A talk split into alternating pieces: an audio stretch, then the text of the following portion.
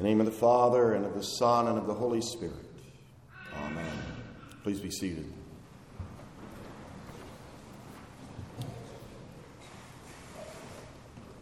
Questions. Are questions good or bad? When discussing issues of faith with family and friends, questions can be a great tool to help clarify and understand someone else's beliefs and practices. If you're talking about church at a family gathering and your aunt says, Well, I used to go to church, but now I'm spiritual, but not religious. A simple question like, What do you mean by that? can really help clarify if this is something thoughtful or if this is just something they say as an excuse to not go to church. If someone says, I know this thing I'm talking about is true, you can ask, How do you know? How do you know it's true?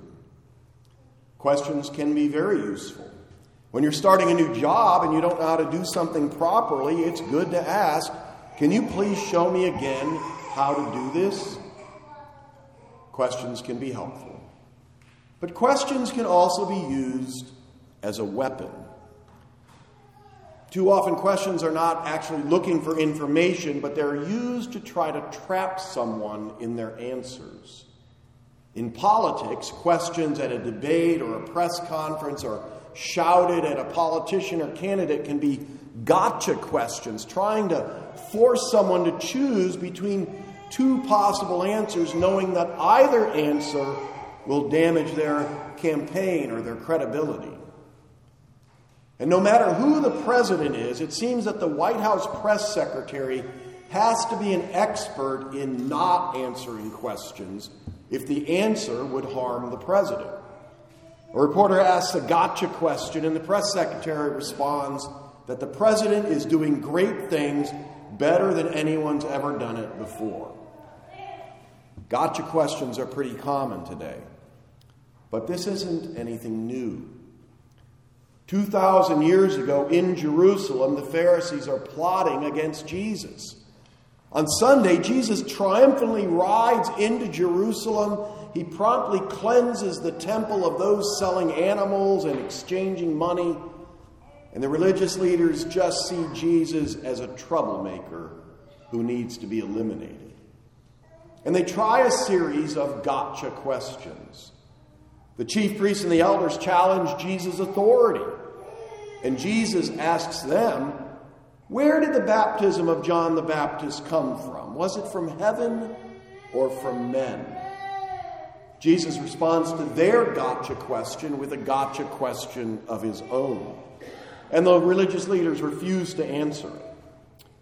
And then Jesus tells them the parable of the two sons and the parable of the, the vineyard and the tenants. And these parables are harsh accusations against the religious leaders, and they know it. And they want to get rid of Jesus, but they fear the crowds. Jesus then tells them the parable of the wedding feast that we heard about last week. It's a warning to them that those who reject Jesus will be cast out, where they'll be weeping and gnashing of teeth. The religious leaders plot to trap Jesus with another gotcha question. And this is a good one. Tell us then what you think. Is it lawful to pay taxes to Caesar or not? Now, nobody likes to pay taxes, but they are a fact of life. And the Pharisees don't actually care what Jesus thinks. The question is a trap. If Jesus says it is lawful to pay taxes to Caesar, they will accuse him of being in league with the Romans and uh, an enemy of the Jews, and the Jews will then reject him and treat him like a tax collector. But if Jesus says that it's not lawful to pay taxes, then they can accuse him of leading a rebellion against Caesar, and Jesus will be in trouble with the Romans. The goal of the question is not to gain any information. The goal of the question is to hurt Jesus no matter how he answers. Now, as good as press secretaries are and politicians are at not answering questions, Jesus is the best. They cannot trick Jesus because, as the Son of God, Jesus is pretty smart. Jesus knows how to avoid their traps. His time has not yet come, but it is coming soon. On Thursday, he'll surrender to arrest, torture, and crucifixion. That's why he came to Jerusalem. But he, he will go on his own terms and not be trapped by the Pharisees' clever question. And he lets them know that he is in charge of this conversation. But Jesus, aware of their malice, said, Why put me to the test, you hypocrites? Show me the coin for the tax. And they brought him a denarius. A denarius at this time bears the image of the emperor's head along with an offensive inscription.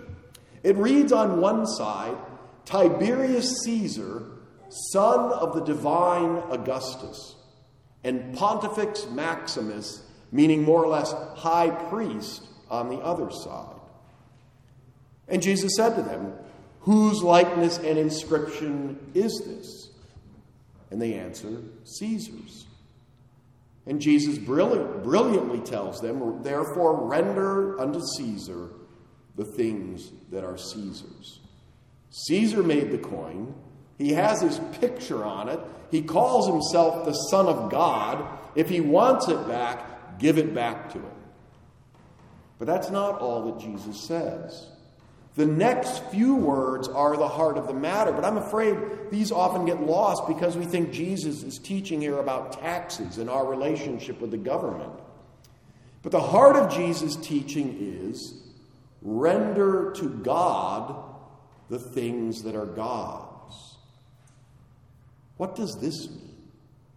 In the context of this tumultuous and troubled week in Jerusalem, what does it mean to pay God the things that are God's? It means to do the Father's will. It means to repent and believe what John the Baptist preached about Jesus.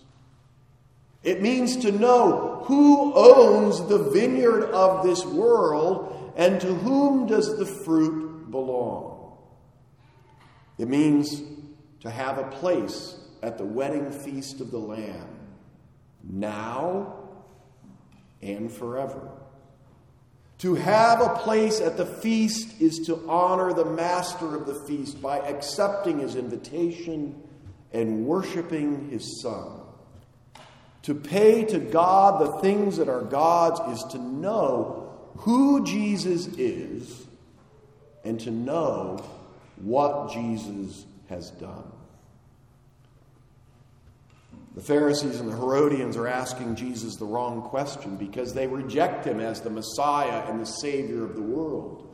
To them, Jesus is just a problematic prophet causing trouble, just a crazy rabbi from Galilee. You are not like the Pharisees. You know who Jesus is. You know Jesus is the Christ, the Son of the living God. You know Jesus has come to offer himself on the altar of the cross as the sacrifice for the sins of the world. You know Jesus gives to you the robe of his righteousness to clothe you for the wedding feast. And he gives you a place here at his table for a foretaste of the feast to come. And you know that on the last day you will have a place at the wedding feast of the Lamb in his kingdom. To render to God what is God's is to repent of your sins and follow his Son as a trusting and obedient disciple. To render unto God what is God's is to daily struggle against the temptations of the devil, the temptations of the world the temptations of your own sinful flesh, that all want you to cast off the robe of Jesus' righteousness, reject the Lamb of God, be too busy to come to the wedding feast, and deny that you are a Christian by living like a godless pagan, so you fit into a world of godless pagans. To render to God what is God's is to surrender lordship of your life to the Lord of life. hour by hour, day by day, week by week, year by year, live out the prayer, Thy will be done. Thy will be done in all that you are given to do.